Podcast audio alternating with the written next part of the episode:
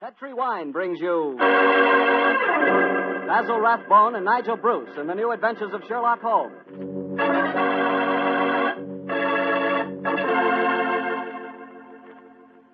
The Petri family, the family that took time to bring you good wine, invite you to listen to Dr. Watson tell us another exciting adventure he shared with his old friend, that master detective, Sherlock Holmes.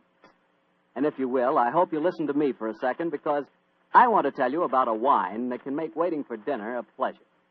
The wine is Petri California Sherry. Any evening, well, let's say tomorrow evening, right before dinner, pour yourself a glass of Petri Sherry. Just look at it. It's clear as crystal and a wonderful deep amber color. One sure sign of a good sherry. And if you need further proof of just how good Petri Sherry really is, taste it. What wine? Petri Sherry has a flavor that you know comes right from the heart of the grape. And if you like your sherry dry rather than sweet, you'll really like Petri Pale Dry Sherry. There's no doubt about it. Petri Sherry is one of the most delicious before dinner wines in this swell country of ours. Oh, and say, when you serve Petri Sherry, serve it proudly, because those letters P E T R I on the bottle spell the proudest name in the history of American wine.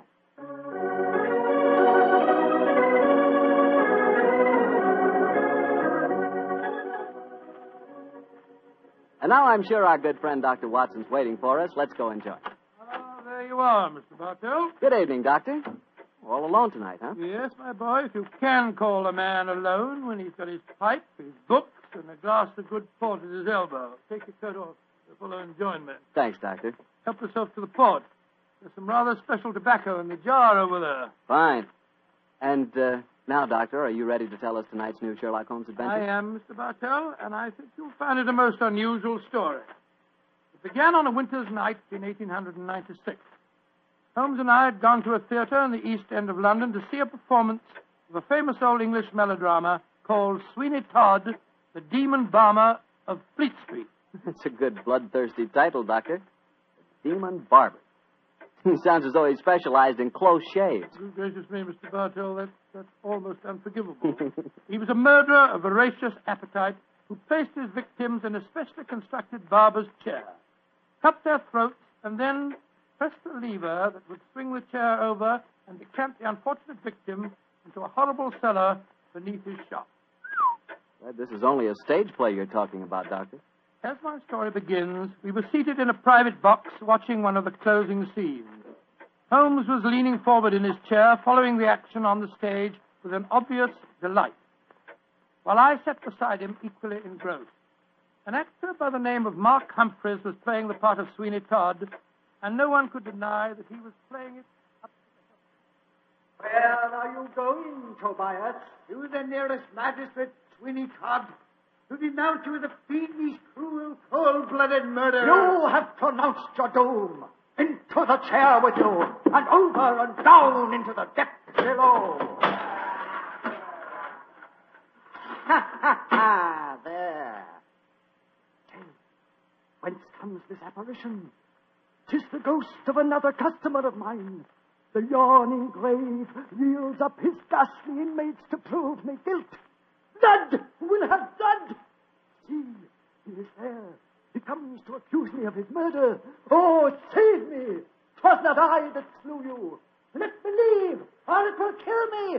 Let me leave. Ha ha ha!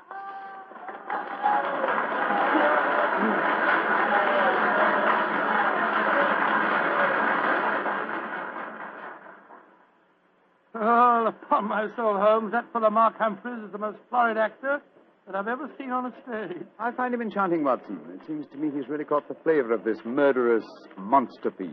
After all, a restrained performance of the Barber Sweeney Todd would be unthinkable. Yes, I suppose it would. But I must say his makeup seems rather overdone. No barber would wear such an enormous beard. It'd be most impractical. Probably get in the customers' faces. By the way, um, I noticed from the program that Mark Humphreys, as well as being the principal actor, is also the owner of the company. Yes, the current trend towards the actor manager is a very healthy sign, I think.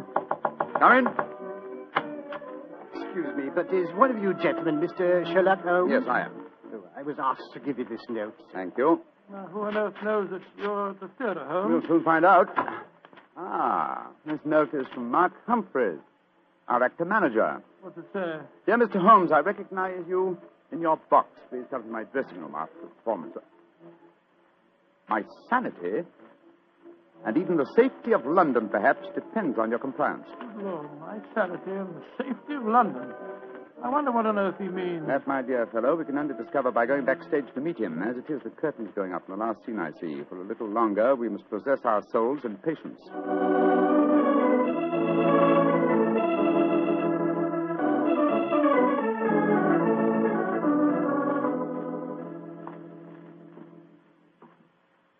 Mr. Sherlock Holmes? Yes, sir? Oh, my name is Lindsay. Derek Lindsay. I'm the business manager. Mr. Humphreys asked me to meet you at the stage door and take you to his dressing Well, room. thank you very much. Uh, this is my colleague, Dr. Watson. How do you do? Oh, how are you, Doctor? Uh, will you uh, will you follow me, please? Excuse me asking, Mr. Lindsay, but surely you must be related to that distinguished actor of some years back, Lytton Lindsay. Uh, he was my father, Mr. Holmes. Ah, indeed. The resemblance is extraordinary. With such a heritage, Mr. Lindsay, you must love the theatre. It'll probably sound like heresy, but I hate it. However, it's the only thing I was trained for, and there's good money to be made in it, sometimes. And money's a thing I both like and want. Oh, Mr. Holmes, I do hope you'll be able to help Mark Humphreys. He certainly needs it. Oh, really? What seems to be his trouble? Oh, he'll have to tell you that for himself. But his wife and I think. There's Mrs. Humphreys now. Maria! Maria, this is Mr. Sherlock Holmes and Dr. Watson. Mrs. Mark Humphreys. How do you do? Oh, Mr. Holmes, I'm so grateful that you're going to see Mark. He's in such a dreadful state. There have been times lately when, when Mr. Lindsay and I have been afraid he's going out of his mind, haven't we, dear? Uh, indeed, we have. We're both dreadfully worried about him. In him. that case, I hope I can be of service, which is his dressing room. Number one, next door to mine. Derek, I think it'll be better if Mr. Holmes and Dr. Watson go in alone. I'm sure Mark will speak more freely if we're not in the room. I think perhaps that is a good idea, Mrs. Humphreys. We'll see you later on. Come on, fellow. That's all right.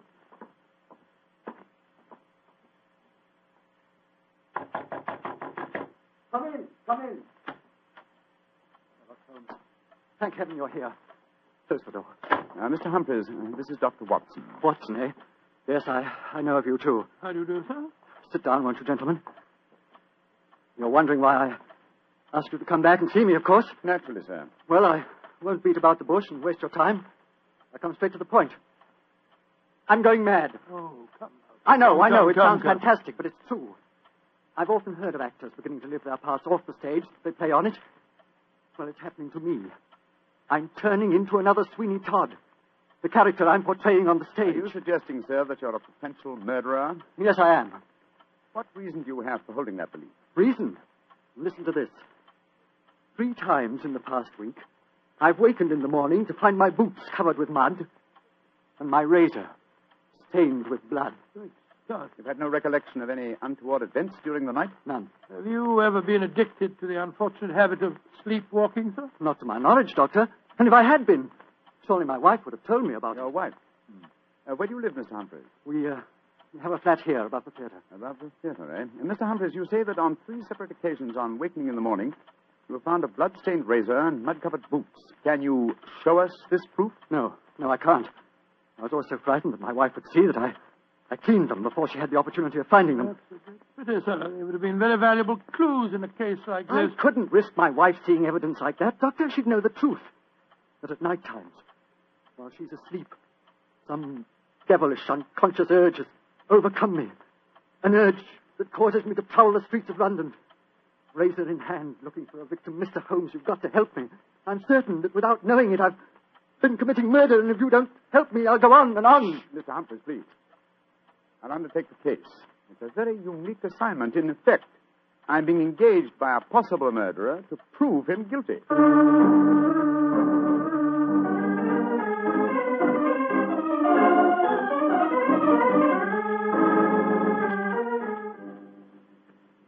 Well, Mr. Holmes, I've been through all the records we have here at Scotland Yard. What have Yard. you found, Inspector Gregson? In the last two months, we haven't had one case of an unsolved killing with a razor. Any mysterious disappearances, Inspector? Oh, bless your heart, Doctor, there's never a day that passes without one or two of them. Here's a list of them, Mr. Holmes, if it's any use to you. Thanks. Come on, Watson. In the morning, we can go back to the theater and set our friend's mind at rest. I'm much obliged to you, Gregson. Glad to be of service, Mr. Holmes.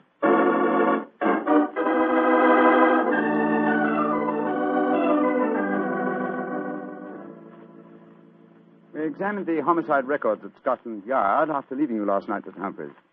There have been no unsolved razor murders in London during the past fortnight. And therefore, I think you may rest easy on that score, sir. But it proves nothing.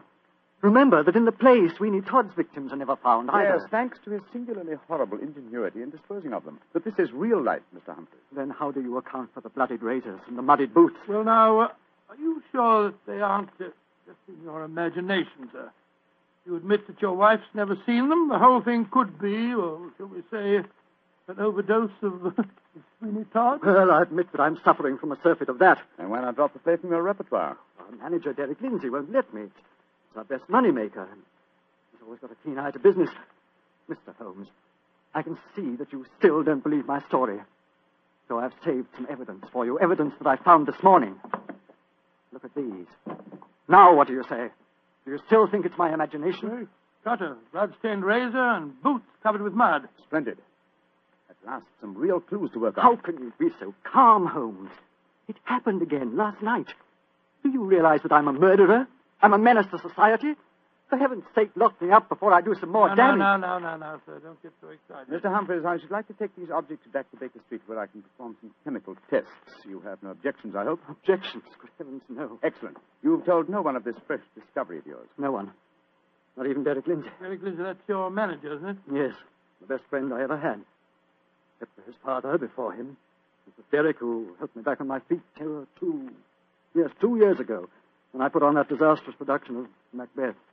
Don't know where I'd be today if it weren't for him. You lost a great deal of money on that production, sir. Nearly every penny I had. Indeed. By the way, uh, where is your wife, Mr. Humphreys? She's in her dressing room next door. We have a matinee today, you Uh, know. I'd like a word with her. Uh, uh, what's an old chap? Wait here for me, will you? I won't be a moment. Uh, right, you are, Holmes.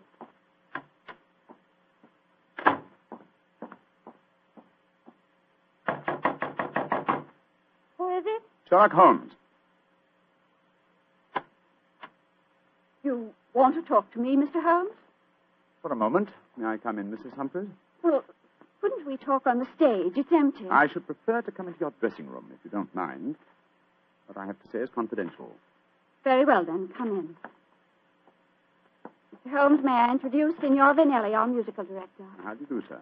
It is a great honor to meet the so great Signor Holmes. I have so admired you. Oh, often I have envied you. Many times I say to myself, Snipsy, Uh, Signor Vanelli, if you don't mind, I wish to speak to Mrs. Humphreys alone. Oh, I quite understand. Excuse me, Signor. Adios, Sara Maria. Mr. Holmes, I'm really awfully glad of this opportunity to talk to you. Tell me truthfully, please, what's your opinion of my husband? I haven't formed a definite opinion yet, except that it's possible that he's the victim of a fraud. I just wanted to ask you a couple of questions, if you don't mind. Of course not, Mr. Holmes. Has your husband ever shown evidence of being a sleepwalker? A sleepwalker? Oh, no, never. I see. Are you a light sleeper? Yes, I am. Exceptionally so. Why? Oh, I was just curious. You're being very mysterious, Mr. Holmes. Can't you tell even me what's going on? I promised your husband the answer to that question before tonight's performance. I'm afraid I can't tell you any more until then. Oh. And now, may I ask a question? Oh, certainly. Though I won't promise to answer it. You said just now that my husband might be the victim of a fraud. What did you mean?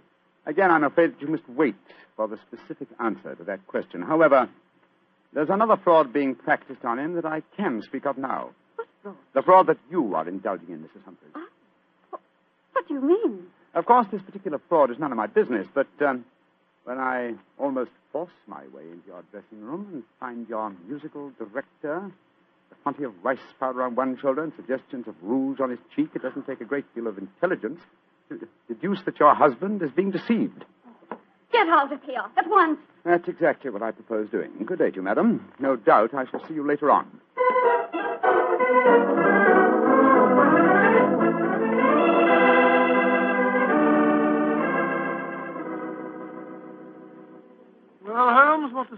The microscope tell you about the mud on the boots and the blood stains on the razor? On a blank on the mud, old chap.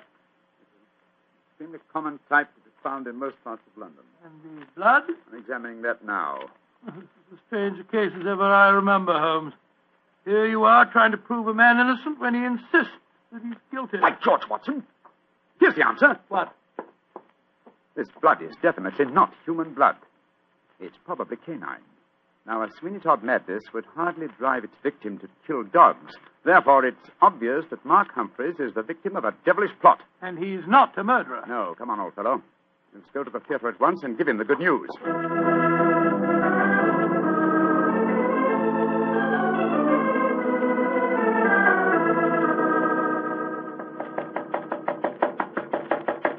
Why doesn't he answer? Three quarters of an hour before the curtain Oh, time. he must be in his dressing room. I'll knock again.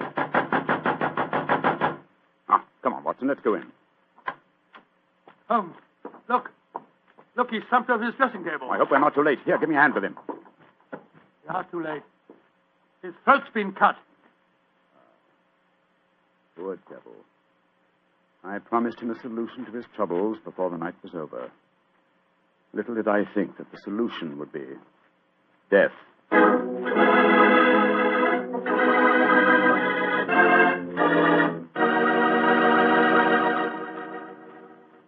Hear the rest of Dr. Watson's story in just a second, so I'm going to ask you if you're one of those people who just eats to live, or whether you really enjoy good food.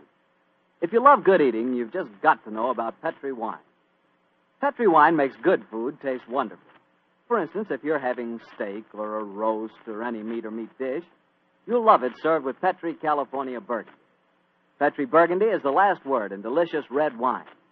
Now, with chicken or fish, you can't beat the delicate Petri California Sauterne, a really extraordinary white wine. Just to make sure you don't miss either Petri wine, don't buy one, buy two. Buy both Petri Burgundy and Petri Sauterne. They're both swell because they're both Petri. Well, Dr. Watson, what happened next? Well, I think I'll pick up the story exactly where I left off. Holmes and I were standing in Mark Humphreys' dressing room, looking with horror at the slashed throat the actor manager. There was a bitter, self-accusing note in Holmes's voice. I promised him a solution to his troubles before tonight was over. Little did I think that solution would be death. this worry over his supposed madness caused him to commit suicide. Suicide rubbish, old fellow. It's murder. Look at the razor clutched in his hand. Undoubtedly placed there by the murderer before rigor mortis had a chance to set in. In any case, scrutinize the wound. Does that look as if it had been done by the hand of a suicide? Well, I don't see why not. Look closer, old chap. The depth of the wound is even, whereas a suicide cut always wavers towards the end. No, this is murder, Watson, and I think I know who did it. But I, uh, I have little evidence. I must lay a trap. What kind of a trap, Holmes? I haven't time to tell you now, fellow. Every moment counts. Off with you to Scotland Yard and get Inspector Gregson. Bring him back here as fast as you can. Right you are. And Watson, Yes? tell absolutely no one except Gregson of Mark Humphreys' death. Say that he's still alive and well and that his problems are solved. It's the performance of the play. Don't you worry about that, old chap. Off with you to Scotland Yard.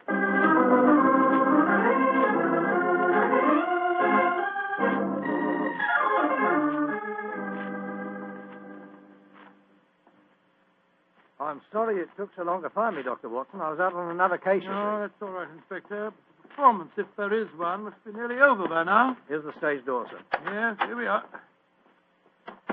Here, here, you can't go on the stage. Who says I can't? I'm Inspector Gregson of Scotland Yard. Oh, Sorry.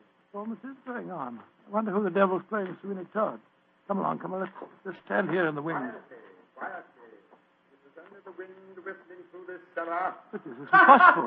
There's Mark Humphreys on the stage. I saw him with his throat cut. I don't believe in ghosts, Doctor. Great heavens, it, it's Holmes. like that. Who's this? Ah, it's you, Mrs. Summers. Somebody seems to cut your throat. What a pity. No more veal pies. Joe Sweeney tried to cut your throat. Here he is. You'll cut their throats, too. He'll revenge you while you burn down there in hell, dearie. He'll revenge you.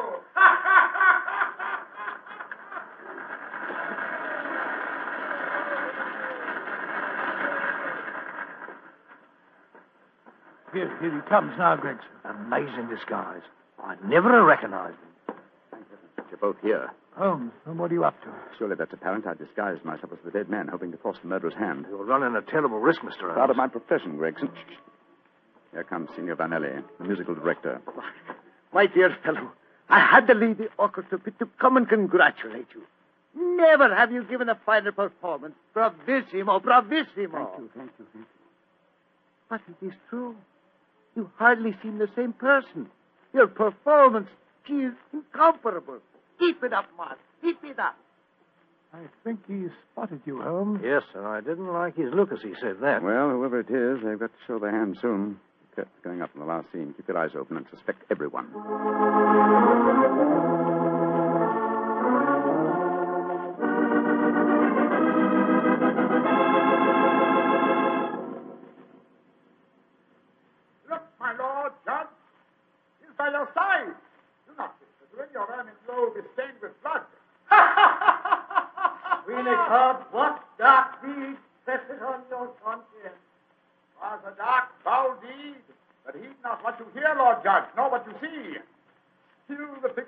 There. I hear it come to this. It is useless to deny my guilt.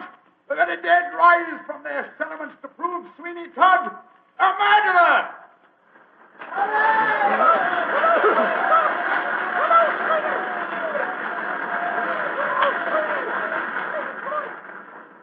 By George, what an actor he'd have made, Doctor. Yes, what an actor he is, Gregson. I'll be hanged if I know how he remembers the lines, though, even if he has seen the play half a dozen times. Here he comes now. Bravo, Holmes. You did splendidly. But it didn't work, Watson. It didn't work, confound it. Murderer still hasn't dipped his hand. Have I underestimated him? Looks as if you have, sir. And if you don't mind my saying so, I think you'd have been a lot wiser to let me handle the case as soon as you found his body, instead of going in for all this uh, dressing up stuff. Oh, but of course. Now I see it. Only one person could have killed Mark Humphreys. Who, Holmes? Do as I say, and I'll show you. I'm going to Humphreys' dressing room now, alone. Give me a few moments' start, and then follow me. Out of sight, but within earshot. Dr. Watson, why does Mr. Holmes always have to be so blooming mysterious? Why can't he just say who the murderer is and take us to him? Well, I've been with Mr. Holmes on a great many cases, Gregson, and yet I can't answer that question. Come along. You've got a big enough start now. Let's follow him. I'm very fond of Mr. Holmes, you know, Doctor, and yet there are times when I get so angry with him. He shouldn't risk his life like that. Well, you know Mr. Holmes. He will never change. And if he don't, one of these days he's going to wake up and find himself dead. Shh, shh. That's the door. Someone inside with him. You devil, Listen. Humphreys! How many times do I have to kill you? Great Scottish it's Derek Lindsay, the business manager. Come along, Gregson. No, Lindsay. You succeeded in killing Humphreys, but you won't kill me. Grab his arm. Look out for that razor. Here, you. Uh, let go of me. No, you don't. Ah, very neat, Gregson. Are you all right, Holmes? Perfectly, thanks, old chap, though I'm a little tired. Uh, Gregson, my dear fellow, will you take over from here? I think I've had enough melodrama for one day.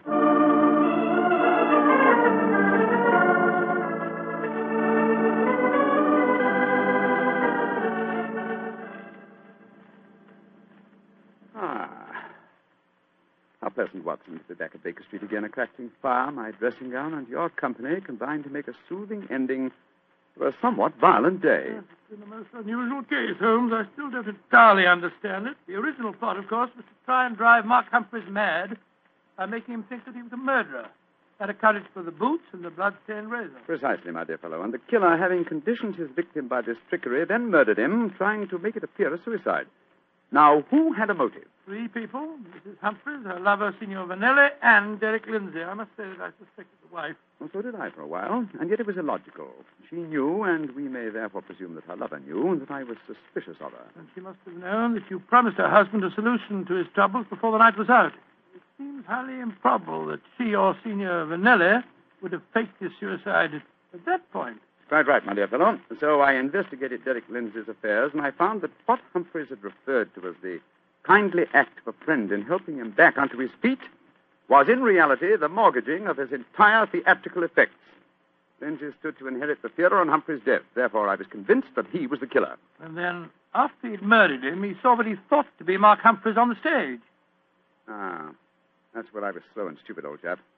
I couldn't imagine what motive gave the cold, clear nerve to suppress all reactions when he saw his supposed victim revived on the stage. Only at that moment did I realize. What was the motive that made him hold his hand? The characteristic that ruled his life, Watson avarice, a morbid love of money. You see, if he'd attacked me during the performance, he'd have had to refund the money to the audience. His greed conquered all other passions. It made him wait until the performance was finished before he attempted my life. You know, Holmes, now that the case is solved, I'll tell you something in, in confidence. Please do, old fellow. What is it? At it? the end of the play tonight, I was afraid that you'd uh, made a mistake, that you'd slipped up on the case. Uh, Gregson thought so, too. And uh, I, Watson, will tell you something in confidence. Oh, what is it?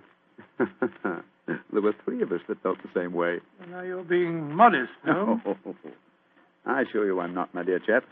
In fact, in the future, if it should strike you that I'm, uh, well, getting a little overconfident of my powers, or uh, perhaps uh, giving less pains to a case than it deserves, kindly whisper Sweeney Todd in my ear, will you?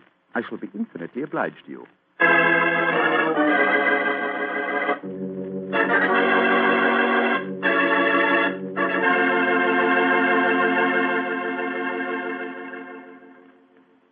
Doctor, that was a swell story.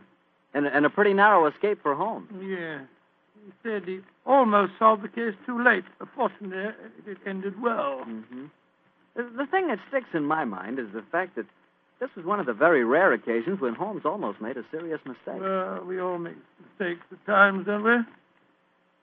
Bartell, I said we we all make mistakes at times. Mm, I suppose so. You mean to stand there and tell me that you never make a mistake? Well, not when it comes to choosing a wine, I don't, because I always choose Petri. Bartell, you trap me again. Could be. But honestly, Doctor, when you choose a Petri wine, you know it's a good wine. Because good wine is the only kind of wine the Petri family makes. And it's easy to understand why when you realize that ever since they started the Petri business way back in the 1800s, the Petri family has handed on down from father to son, from father to son, the highly developed fine art of winemaking. Yes, the Petri family's been making wine for generations. That's why, no matter what type wine you prefer, for any occasion, you can't go wrong with a Petri wine because Petri took time to bring you good wine. Well, Dr. Watson, do you care to give us a clue about next week's Sherlock Holmes well, adventure? let me see. Next week, Mr. Bartell, next week now.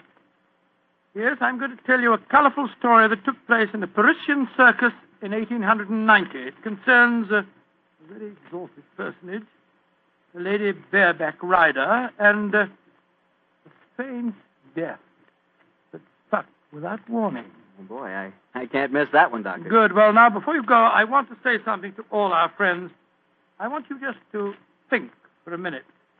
Think of how terrible it is to see helpless little children stricken infantile paralysis. And then realize that infantile paralysis can be beaten. It can be beaten in very many cases. And your money, your dimes, can do it. Join the March of Dimes. Send your dimes to your local March of Dimes headquarters. Let's help little children walk. Let's help them live.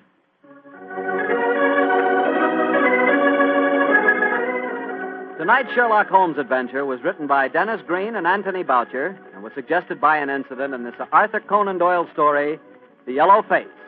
Music is by Dean Fossler. Mr. Rathbone appears through the courtesy of Metro Goldwyn Mayer, and Mr. Bruce through the courtesy of Universal Pictures, where they are now starring in the Sherlock Holmes series.